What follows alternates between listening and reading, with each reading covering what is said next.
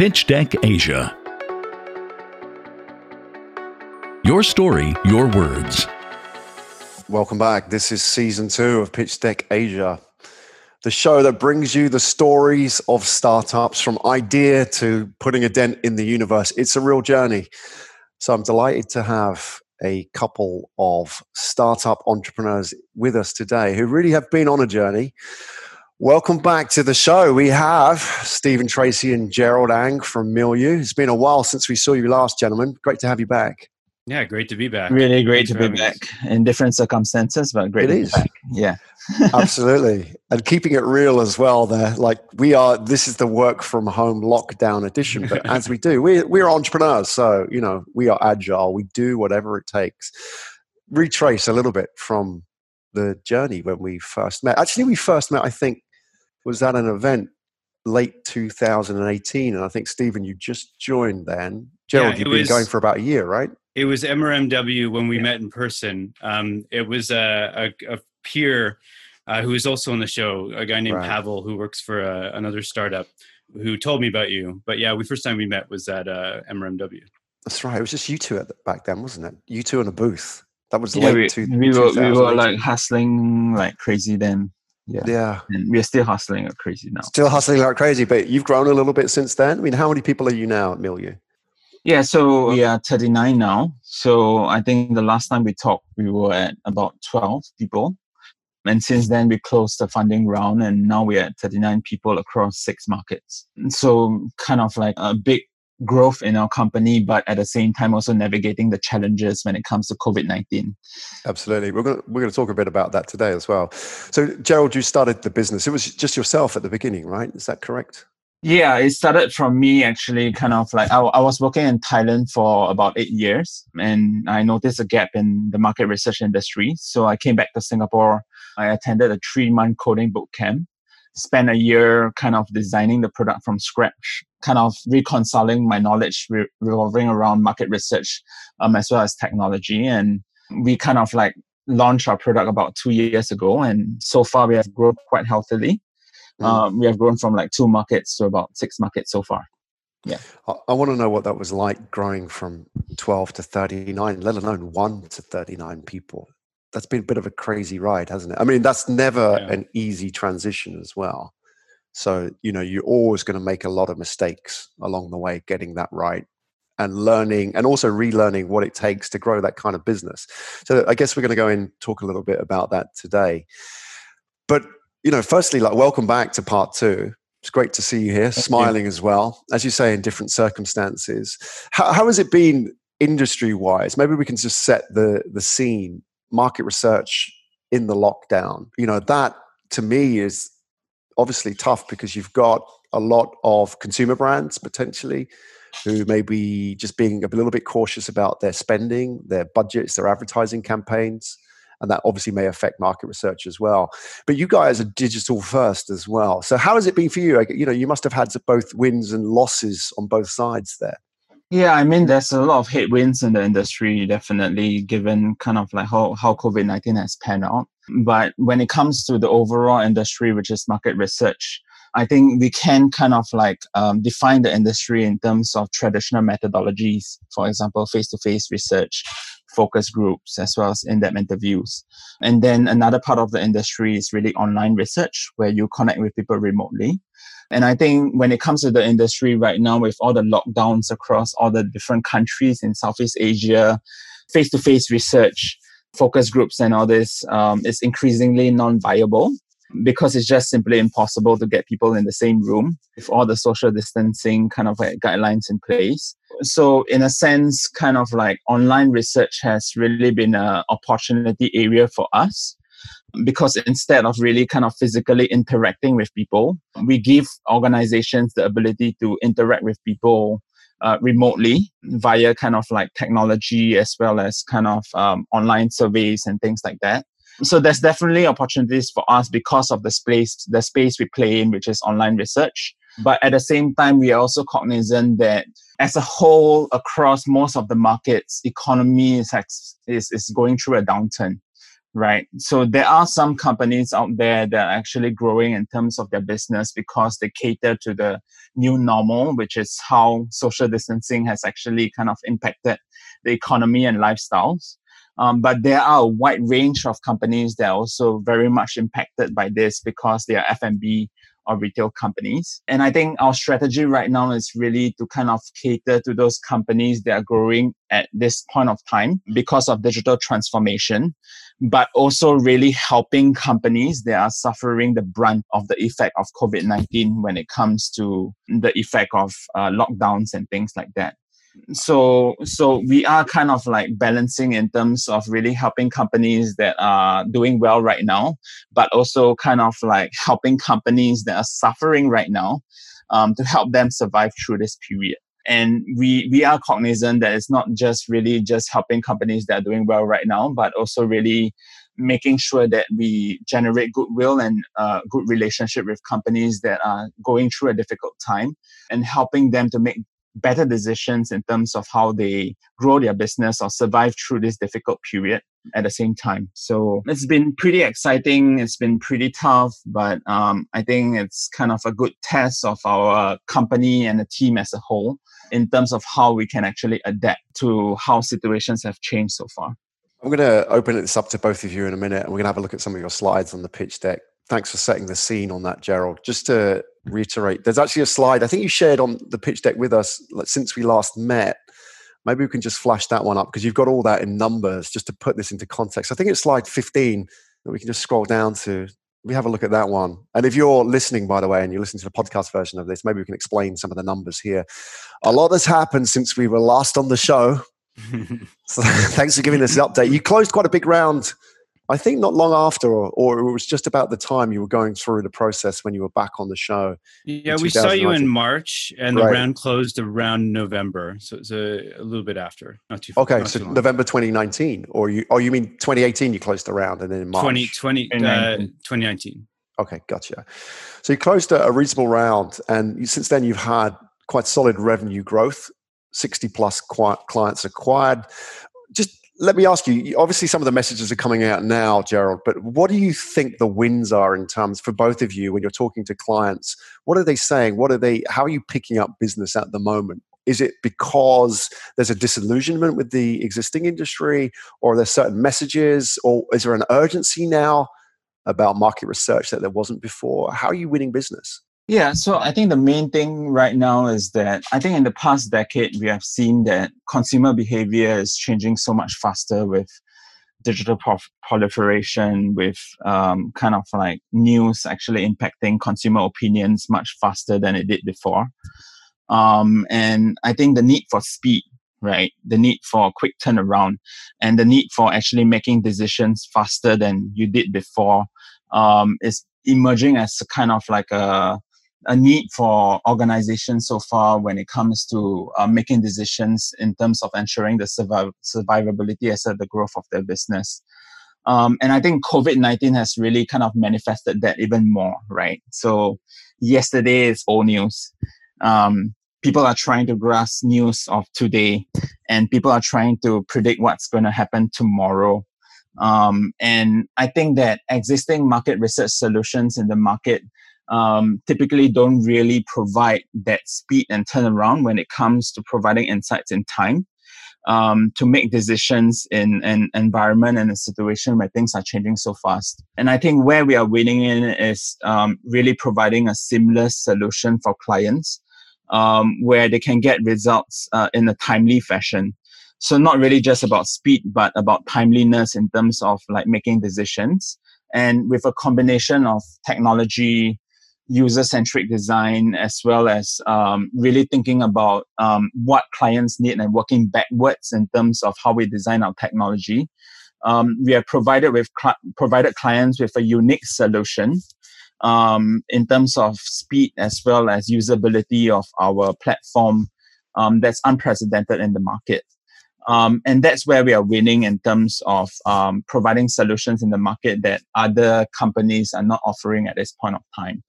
Um, so one example I can give you is COVID-19, right? So COVID-19 changes so fast um, in the industry so far. So um, one news can come out and things have things will change so much in terms of consumer opinions and their tendency to spend um, and their tendency to spend on big ticket items.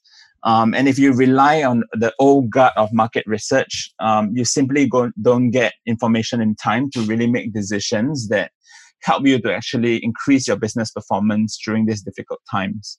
Well, let me ask you, because you've both worked in that world. If I was to commission a study about consumer behavior in COVID 19 and I was getting the results today in the old world of market research, when would I have commissioned that study? So you will have commissioned the study at the point of time where you have a business question that you want answered, and you will probably get the data back two to three weeks at the minimum after you have this business question. And by that time, it's really too late.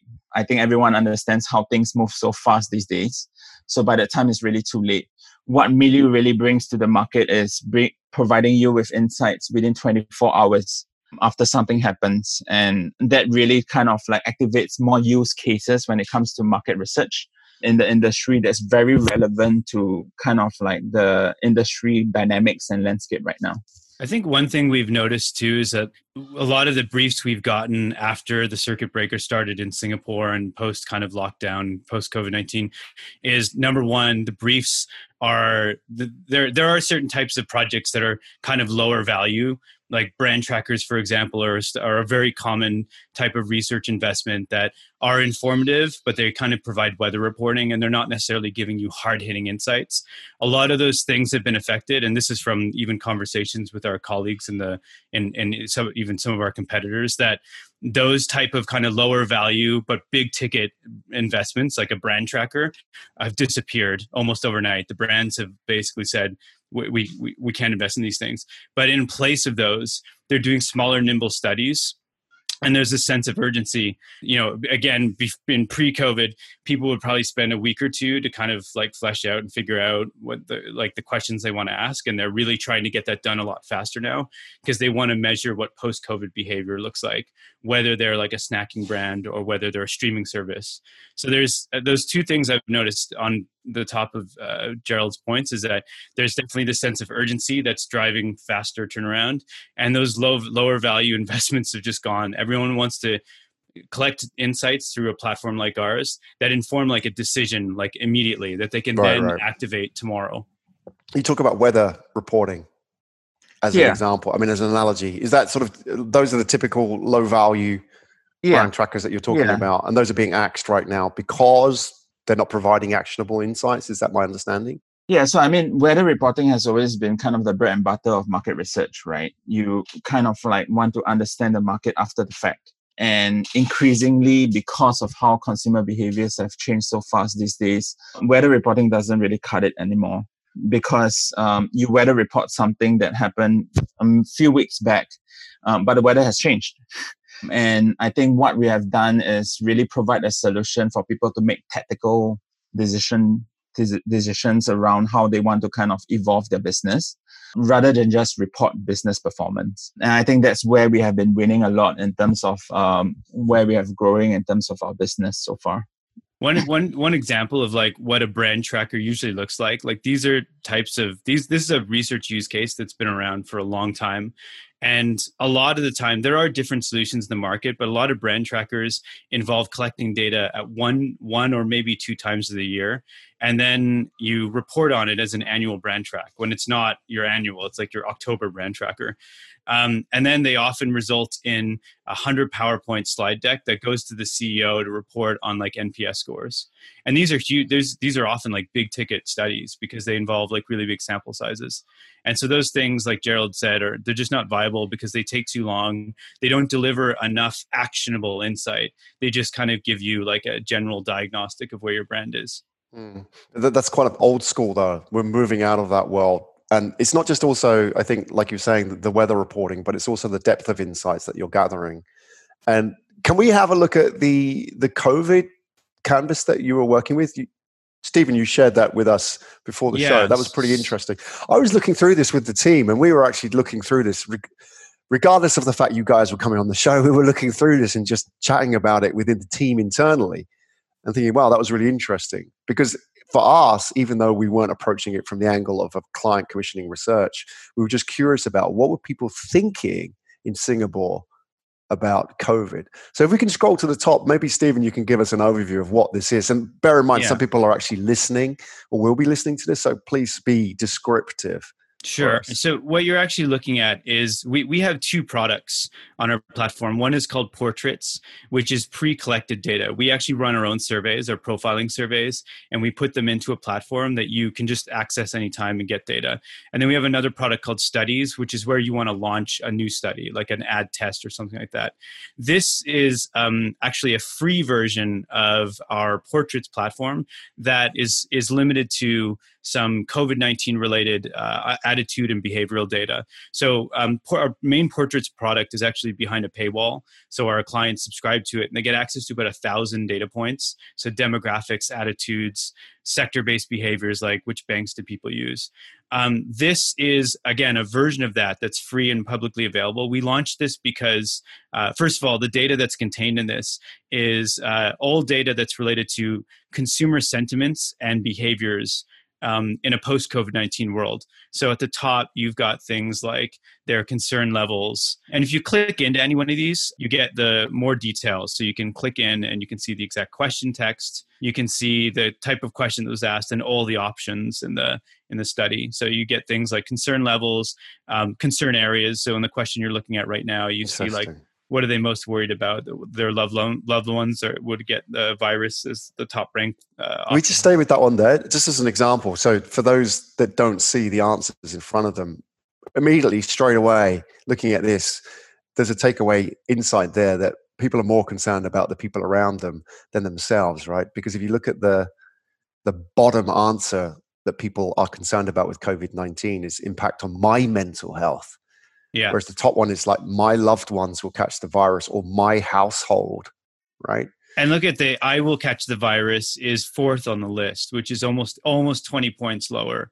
Well, so I think that's really I thought that was really interesting because I, I, didn't expect that either. I didn't expect it to be so kind of uh, about yeah. their community as opposed to about mm. themselves. So one thing that we, we really learned from this study in Singapore is that a lot of the concern when it comes to COVID-19 is um, not really intrinsic, whether it's dependent on um, the effect it has to yourself, but the effect it has to kind of your, your loved ones and all mm. this.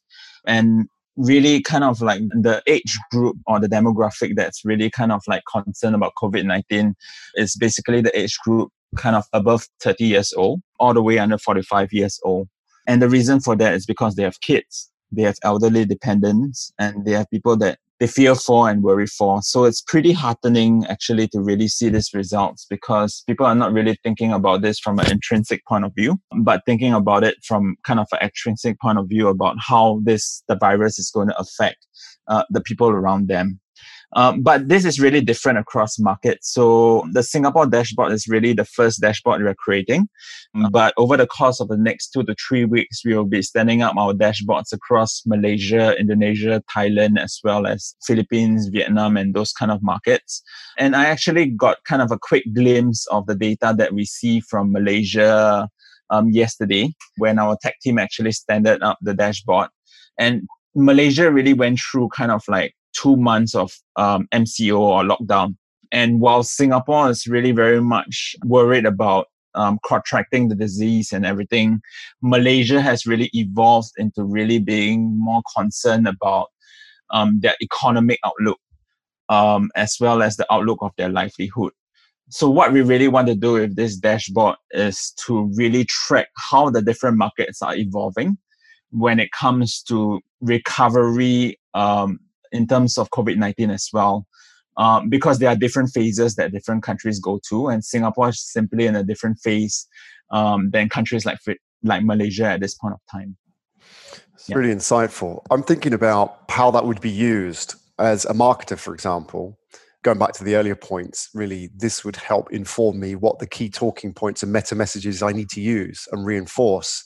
You know, yeah. rather than, for example, let's say you were running a public health campaign it seems like the key meta message is less about me and the impact on me and my health and more about my impact on people around me and you know my responsibility to them And then there's this second part, Gerald, you're talking about, for example, like the staging as well. Now, how that has shifted in a matter of weeks, really, that the focus now is okay, right, the real problem now is the economy that's going to be the longer term macro issue that we're dealing with. Yeah. And once we've got through the fear factor of, you know, our sort of, you know, on that sort of Maslow's triangle, once we've got this sort of fear factor of our health out the way, now it's like, you know, how am I going to feed my family? How am I going to keep the show on the road? And that now seems to be an ascending or a growing trend in people's concerns as well. So there's almost like, you know, a horizontal and a vertical um, analysis of people's opinions here, which goes beyond simply saying, you know, as you would see in a very, very sort of one dimensional research approach, just asking people very basic questions. So, I mean, I put it to you as well. What else have you learned from this study? Or any other kind of insights you're surprised by? Because you, you're getting sort of very different responses from different markets as well. Was there anything that sort of challenged you as well in your assumptions? Well, we, um, if you go through the dashboard, there's also a section that shows where um, buying behaviors have changed by different sectors, where mm-hmm. they purchase more, where they purchase less. Um, and there was a couple of interesting things there because the ones Can we flash we, that up and let's get that on the screen? Yeah. I think the ones that we we've all been kind of aware of is like delivery services are on the rise, like the Deliveroos and Grabs, and the travel industry is getting hit hard. One thing we've also noticed, just aside from this data, is as a result of the clients we work with, is that there's been this lag in terms of who got hit. The travel industry and airline industries got hit immediately, and they're in dire pain. And then uh, there were other industries where there was this kind of delay, and it's kind of catching up with them. Um, and so some of this data was really interesting, just seeing like the kind of breakdown on like things like fashion products and sports equipment. So if you click into some of those, like the uh, general Um, so uh, you see that like uh, in some you see a lot of movement across this data. I think the sports equipment one uh, there might have been slightly more like people spending a bit more. I, I, think we've seen overall the spending behaviors. You see some sectors where people might be just be uh, going through some retail therapy and kind of ordering a lot of stuff online and buying stuff. Yeah, that those would be the guys ordering the, the push up bars for the yeah, house, yeah. right? So this was the, the one work like, from home guys like the fashion was only 8% spent more and what you're seeing on this is like for sports equipment 27% yeah. have spent more and so just these things i didn't think of beforehand that's just like oh wow that's uh, that's really interesting in the traditional sense where that would be commissioned as research is the, is the main differentiator here is, is, is it the sort of the depth of research you're going into or is it the timeliness that's really important that informs the the quality yeah. of the results so one thing that we're going to do eventually is um, this is the first launch of our dashboard but every two weeks, we're going to repeat these questions all over again. And what we really want to do here is to track the recovery of all the different markets in terms of the stage of where the different markets are at this point of time. So eventually this dashboard is not going to just kind of like contain static data or point in time data, but it's also going to give you the ability to actually compare how sentiments have changed from now to compared to like two weeks ago. So what we really want to do is to really kind of help people to illuminate how sentiments have changed. When is the right time to make marketing decisions?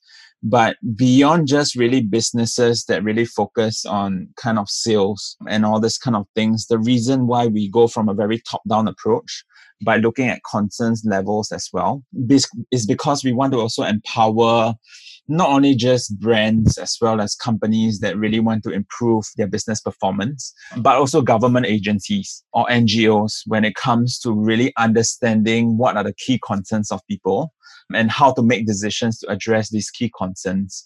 So this dashboard is not really just catered to consumer facing organizations, but it's also catered to policymakers right? Um, that will need this data to really understand what phase um, each country is in when it comes to COVID 19. So I think the exciting part of our dashboard is in a few weeks' time where we can provide you with trending data to see how things come back to normalcy and what the new normal is in the first place when things come back to normalcy. What you're trying to do, in my understanding of something like that, is you're really trying to create a global measure in a sense or a, a metric that people can use as a touchstone of comparison right which is i mean i know you guys both work for yougov as an example and you know that these sort of public polls in the old days, governments and agencies and brands would refer to. And you mentioned, for example, like NPS, it would be, you know, the reason why NPS became so popular and successful was it became a benchmark. And the CMO could compare NPS for quarter three against quarter two and, you know, our brand versus the rivals. But it seems like you're, you're on this sort of interesting adventure into using that to help people qualitatively understand a very big macro picture of people's thoughts in a way. You know, you've got people like Google Trends coming from one angle, which is saying like this is like the the subconscious of the you know human society and what they're looking for. And you can go onto Google Trends and see, you know, the, the search results for office chairs have spiked in the last two weeks because people are buying chairs to work from home, right? Um, but nobody's talking about that. In the same way, you're sort of taking a, a similar kind of approach, which is we're not we're, going to sort of look below the surface a little bit and try and understand beyond the sort of noise what's really going on and how people are thinking and feeling. Importantly, because I notice a lot of your search, sorry, your research results seem to use a lot of emotive words as well, and then from that help a lot of people benchmark and understand what's going on, not just a brand for a specific campaign. Is that sort of a more of a, a, a global plan for you here? What, yeah. What's the idea? So I think that there's a lot of data in the market when it comes to kind of behavioral data. So what are people buying? Uh, what are people browsing and things like that. But I think what is lacking in the market right now is really kind of like the why, right? Why are people doing this? Why are people doing that?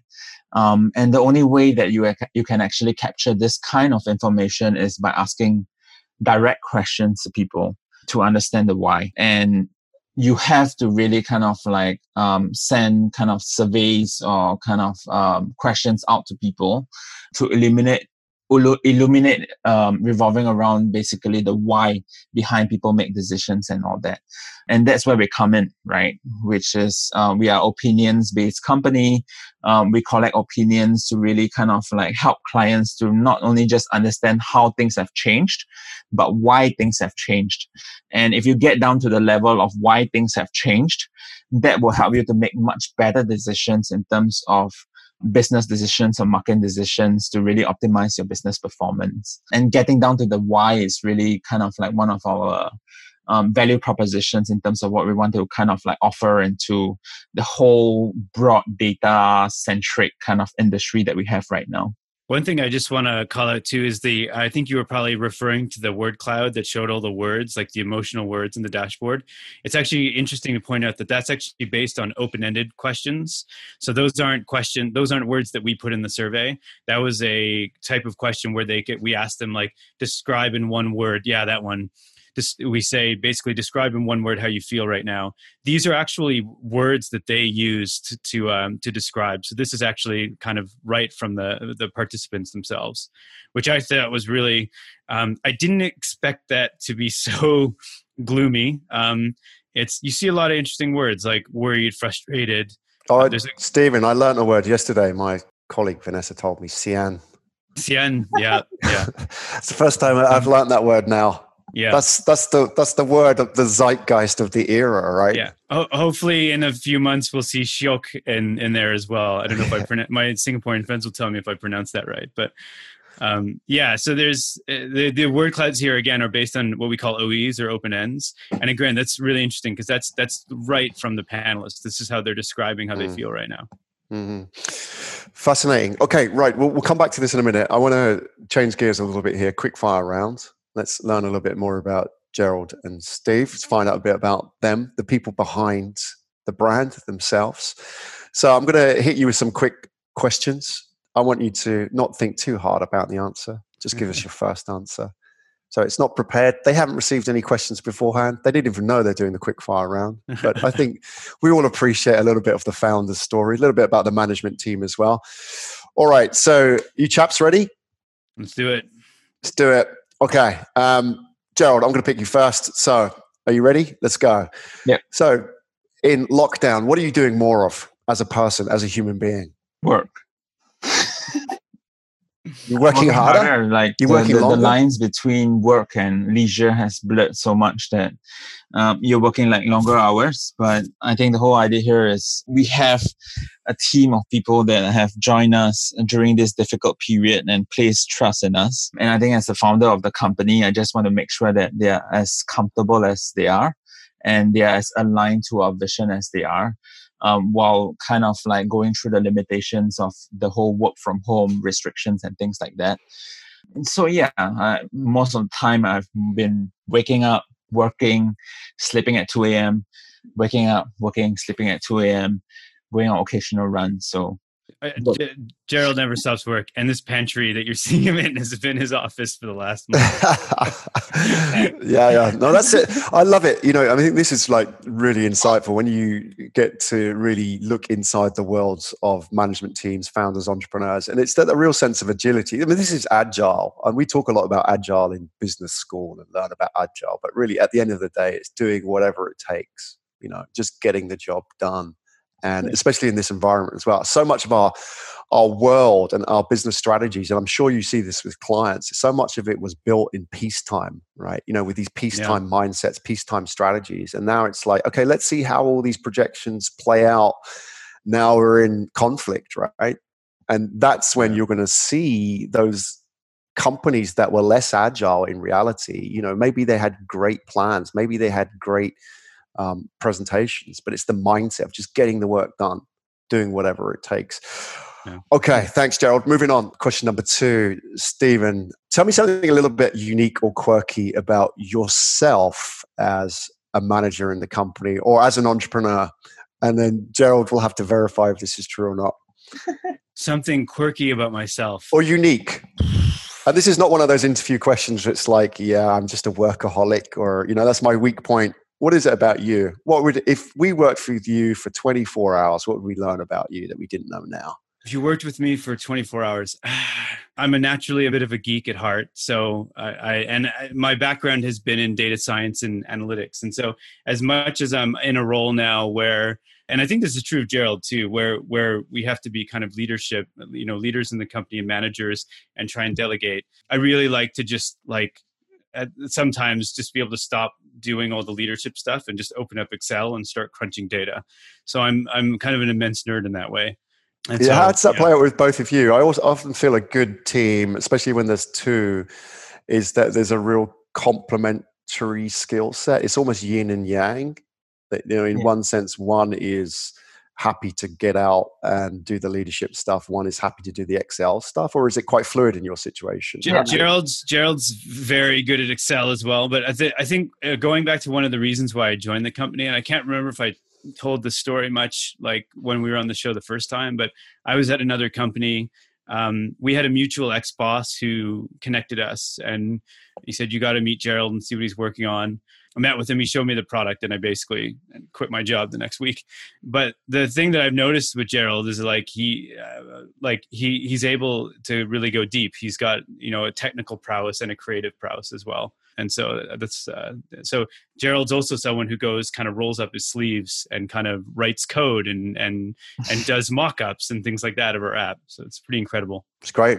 Love it. And, and, I think I think one of the main kind of like um, challenges that we face right now is really kind of like going from this whole on the ground approach and making difference from a ground up to empowering our team to actually do the same thing for us. Um, because we want to build our business to be bigger and we want to make sure that we are not just really doing kind of like on the ground stuff, but really kind of like anchoring the vision of the company. And I think while we have grown from 12 people to 39 people, like between me and Steve, that has been one of the biggest challenges that we have faced so far in terms of how we can actually let go in terms of our passion of doing things in detail and empowering and training our team up to actually achieve the same. How do you do that? Because that probably, I mean, I'm now thinking about CEOs, COOs watching, listening to this, you know, whether they're clients, partners, whatever, that they're looking at this and thinking, actually, that's the journey I'm going through. And a lot of it is you learn it first time, right? You learn the hard way. It's difficult to actually teach this, right? I think we've learned more about like just operations and management uh, uh, and even how to be better leaders over the last two months than even before that because one of the things like we've we've doubled our team uh, over the last five six months and about six of those hires were all hired when we were fully remote and onboarded and so we even before that happened when we just when we shut our offices and decided to go all of our all of our countries to go remote um, we really had to think about like how do we make sure people are still productive but also happy and not burned out? And we made all these this like week one we're like okay let's do this and this and this. And it resulted in a lot of meetings we're like okay we want to make sure people are still connected so let's have like a daily stand up and then all of a sudden after the first week we were exhausted and so we had to take a step back and iterate. And um, we, we we adjusted very quickly. We then came up with new ideas like let's have a blackout period where you can't have meetings or let's do this this and this. Um, and over time it smoothed out and people were kind of like happier and sounded less stressed. Because in those first weeks you get on a call with someone you could tell they'd have been on like four hours straight oh yeah um, yeah definitely. and then with the onboarding like having to basically write a playbook like we were already at, at, a point as a company where we were growing up a bit and had to start building that really solid foundation of human resources and and support for the team. But we had to rewrite everything once we basically started working from home. And one of the things was with onboarding, when you bring someone in, you want them to have an awesome experience. You want them to learn, immerse with the team, and kind of, and eventually start becoming productive. But the most important thing is they have a great experience. And everything we had tried to do before that basically just went out the window before COVID 19. So I think we've learned a lot about just running the business, particularly in the last two months. Well, that you know, on the other side, that's going to make you so much more robust, isn't it? That you, if you can get it right now and adjust during the crisis, when things are on the up across the economy, then it's going to be a lot easier for you because you're already set up for that. Okay, moving on, quick fire round. Gerald, before you started Milieu, what was your worst ever business idea? And it may not have ever come to fruition share with us? Because as an ideas man, you must have had pretty some crazy shower thoughts, I'm sure.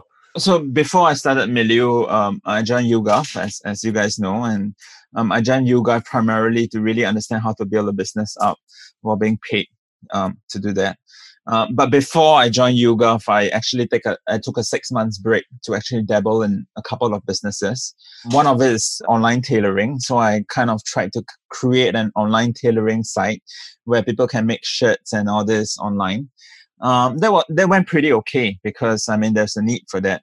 But one of the really kind of like disastrous kind of uh, business ideas I had was um, had this really interesting idea of like um, importing power banks from China um, during the stage where you know people still charge their phones using power banks and trying to sell it into kind of like the major telco retailers uh, in Thailand because I was in Thailand at that point of time. So I managed to actually do it and I managed to actually get the major big retailers in Thailand to actually put my products into their stores. But that was actually at the tail end of the power power bank phase, where penetration of power bank was already at 100%, where most people had yeah. power bank. it was a good um, idea, just bad timing. yeah, so it was a good idea to actually like, bring this product in. It was a success of really getting it into the major stores. But timing is really very important when it comes to building a business up. Here's the thing, Gerald. If I was to sit on the other side of the table as an investor, or I was listening to this, even in this context as a show host, is that if I hear about a founder who's willing to go to retail stores and hustle, and literally, I imagine you were knocking on doors day to day, and that could have been a little bit disheartening as well. That's real. That's the hustle that you can't teach, or even in many ways can't learn. And I think that that makes quite a compelling characteristic base for any kind of startup is that no matter what product you can give to that team, they can go out and hustle and you know push through what is for many people very uncomfortable. Yeah. And have those conversations. Oh yeah, you add a great product to that and that's fantastic, right? But yeah. that base cannot be learned from anywhere. And if you don't have it, doesn't matter how good your product is, if you guys aren't willing to go out and hustle talk to people, knock on doors, because you're still doing that now. I mean, in a virtual sense as well. Then you know you can't grow a business no matter how good the technology is. Right? Yeah, I think I think the most important thing is how you approach a hustle, right? And sometimes you approach a hustle as a challenge and a difficulty, but I tend to approach a hustle as a as as as something that I want to achieve and approach it with optimism and approach it with this sense that I want to do it because I want to kind of like achieve something.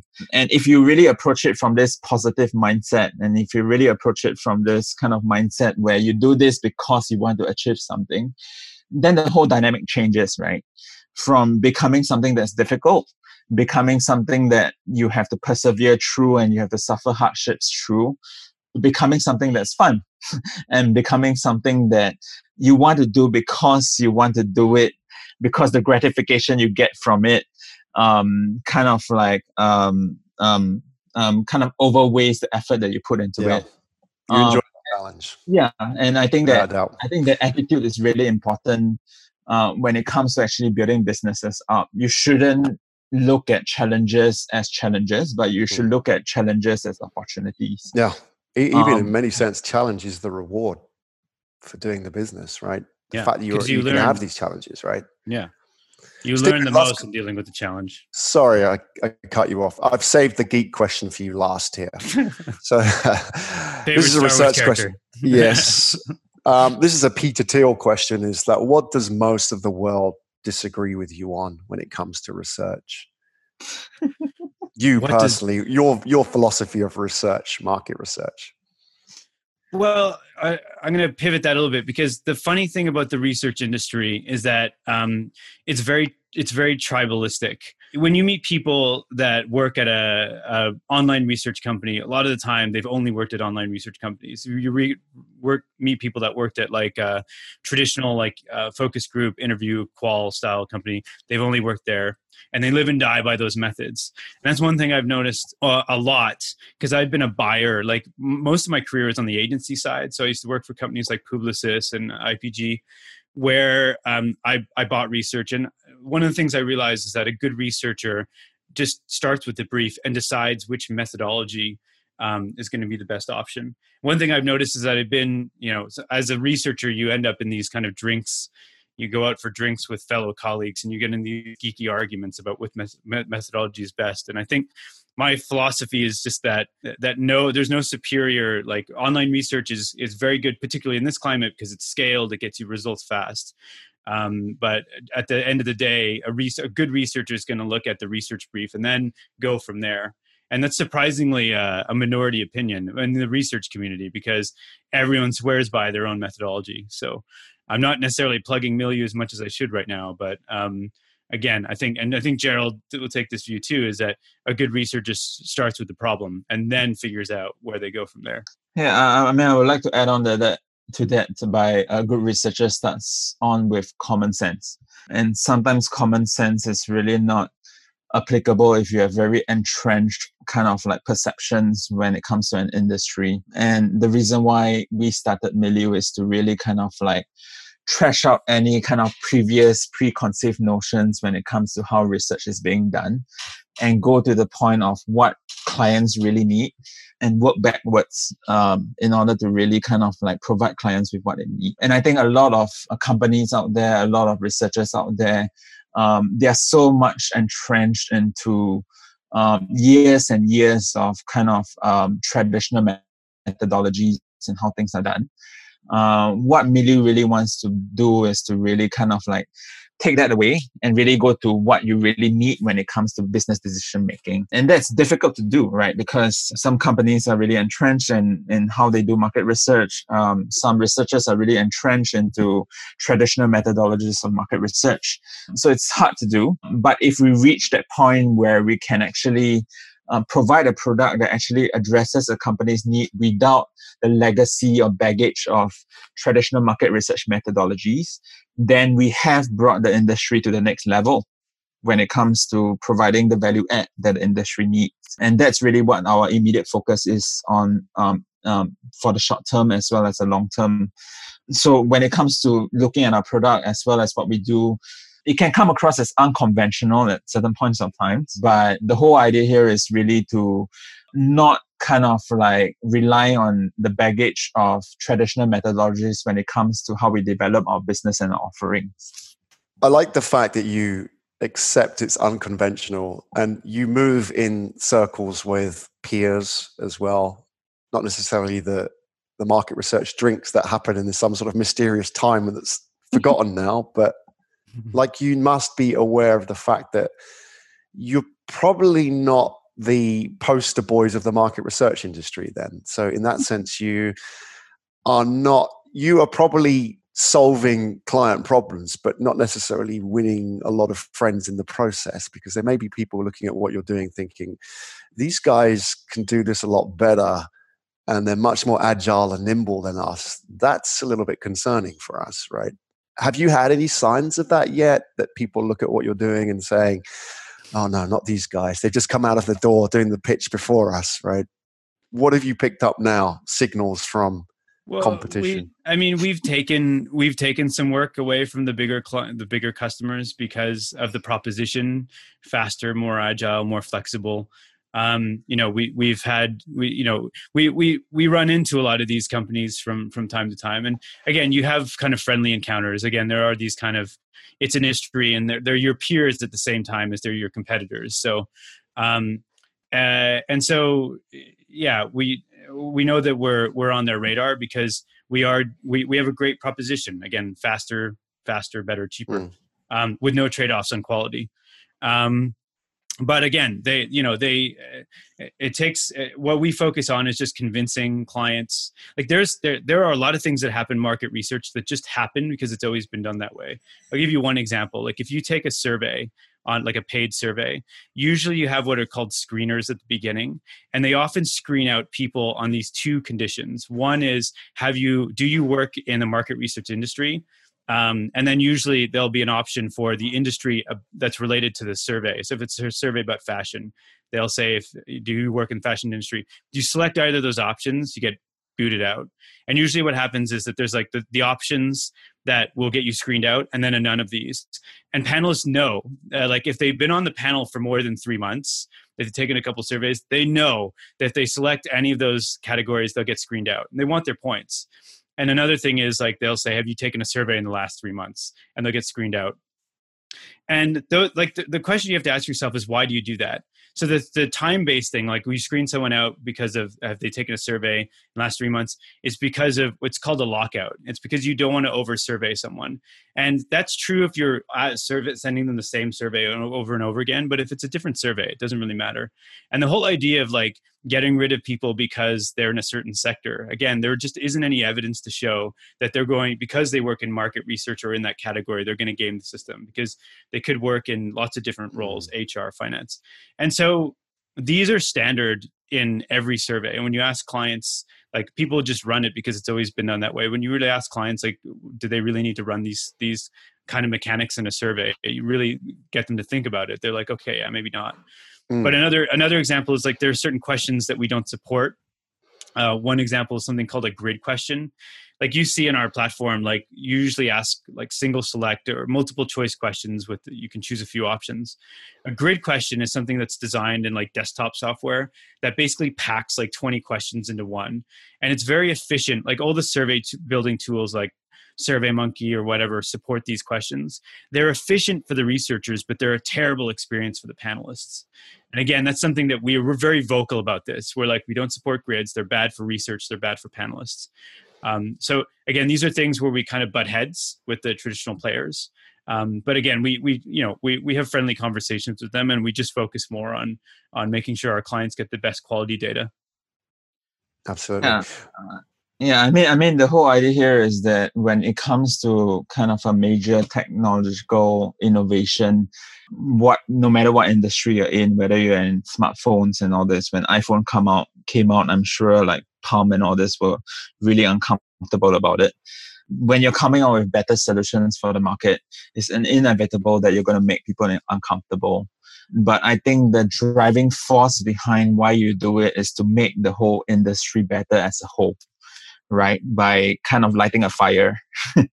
um, and driving also our competitors to kind of like innovate as well and of course staying ahead of them because we want to kind of like be successful as well but we come from this whole position of making the industry better rather than just being ahead of our competition and that will that will breed discomfort that will breed some kind of kind of idea from our competitors of whether you know like this company is trying to disrupt and change the normal. But in order to actually address a pain point you have to do that.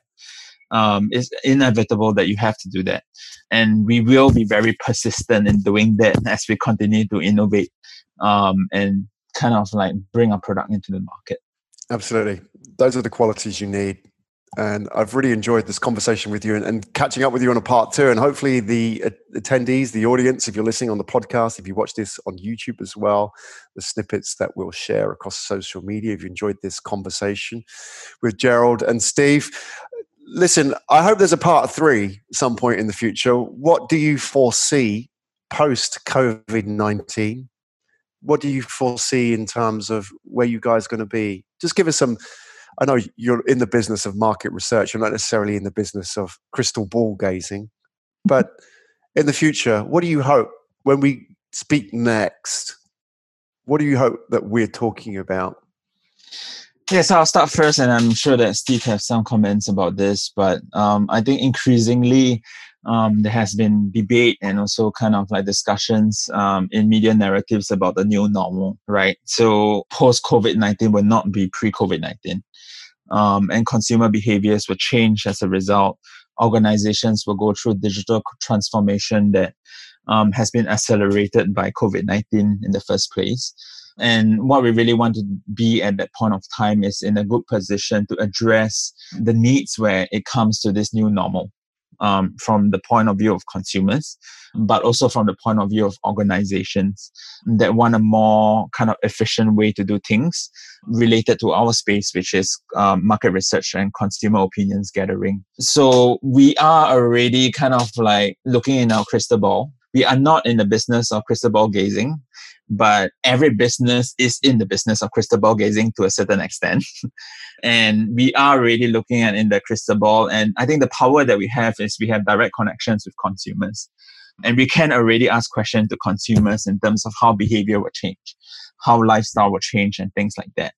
Um, and we want to make sure that we cater and evolve our solutions to cater to this new normal as well, um, be it for consumers, but also for organizations as well. The only thing I would add is um, where one thing that's really central to our vision is we've used the best, like best of breed methods, uh, kind of uh, merged with like really good tech and really good UI, and through that um, we have built a platform that's easy to use but also really cost effective. And one of the things that we like a really important metric for us is in the future is that we create new buyers. The problem with market research, another problem is that most of the people that are getting good quality or data driven insights are fortune 500 companies that can afford it that either have you know big budgets or the you know in-house data scientists. We're trying to make it so that nonprofits academics and even really early stage startups can afford to get good quality data back. And so we, have made some headway there, but I'm hoping the next time we we can meet that we've we've kind of further um, kind of we're a bit further along in that vision that um, you know anyone can get uh, good quality insight regardless of your company size or scale. Mm. Oh yeah, we're all into democratizing technology and information. Yeah. More power to that. Well, Gentlemen, fantastic. Thanks for coming back on Pitch Deck Asia and sharing your journey from A to Thanks B having us. on to C. And I've really enjoyed following it as well. I mean, even from like the early, early days when we met and you guys were hustling on the booth, you're still hustling. That the spirit never dies, right? But that's absolutely what we need right now. So I think, you know, it's not going to be easy. This this COVID nineteen situation we're all in, we're all adjusting and it really now, I mean, we were speaking off air about this, you know, the attitude of win by not losing. It's like, you know, just look after your clients, you know, keep doing what you're doing, you know, just maintain the, uh, you know, the momentum and the rhythm within the business. And like on the other side, it's going to be a lot more positive, you know, because I think that, like you say, Gerald, that sort of like digital transformation that's being almost accelerated by COVID eventually will play into the hands. When people's budgets start to pick up they'll start looking around. And as you say like a lot of the stuff has been done because it always has been done not because it was the most effective. Now people outside of you know the day to day or the traditional way of doing things people are going to start asking well why do we need to do it like this? Why don't we do it like this? And that will then affect for example how people assign research budgets or how people manage campaigns and so on. So I think you guys are in a great position, you know, like coming out the other side, just a case now of, you know, keeping your head down and looking after your clients, you know, yeah. looking after the existing ones. Yeah. And I mean, key now. I, I, agree fully with you that there's a lot of opportunities when it comes when um, the COVID 19 situation stabilizes and um, companies go through a different approach of doing things. But at the same point, also our business is in, is really really relevant for companies at this point of time, where we're still going through COVID nineteen kind of difficulties. And what we really want to do now is not really just gear ourselves towards uh, being prepared for um, offering a good business offering when COVID nineteen kind of stabilizes, but also helping companies through this difficult period. And as much as possible, um, we are trying to approach companies and we are trying to calibrate our products a bit better um, to help companies to actually survive through this period.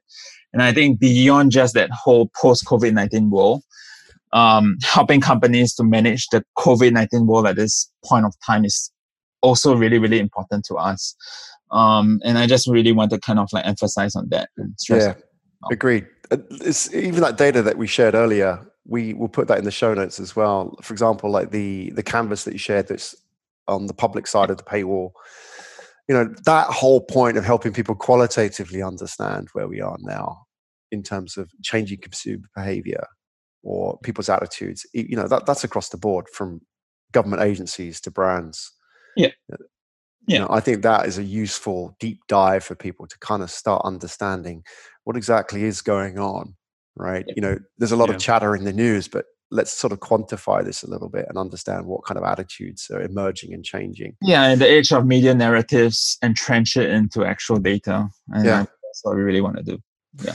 Yeah, that stuff needs to be out in the, the the wider media as well. You know, almost like your regular update that you can publish on consumer or like you know population trends people what they're saying as well That's steve is in charge of pr so yeah i'll let him absolutely one, one of my hats yeah yeah so we are working on some aside from doing just giving the data and making it freely available we'll probably be doing some commentary on it so some of our analysts will write some some kind of bi-weekly commentary as well so yeah, yeah. you can watch out for that or even a podcast how about that that would yeah, be fantastic yeah. for commentary, especially if it had you guys on it. You know, I think a lot of people would like to dial in and hear that. But what does it mean? What's going on? Yeah, sure. Help us analyze it, right?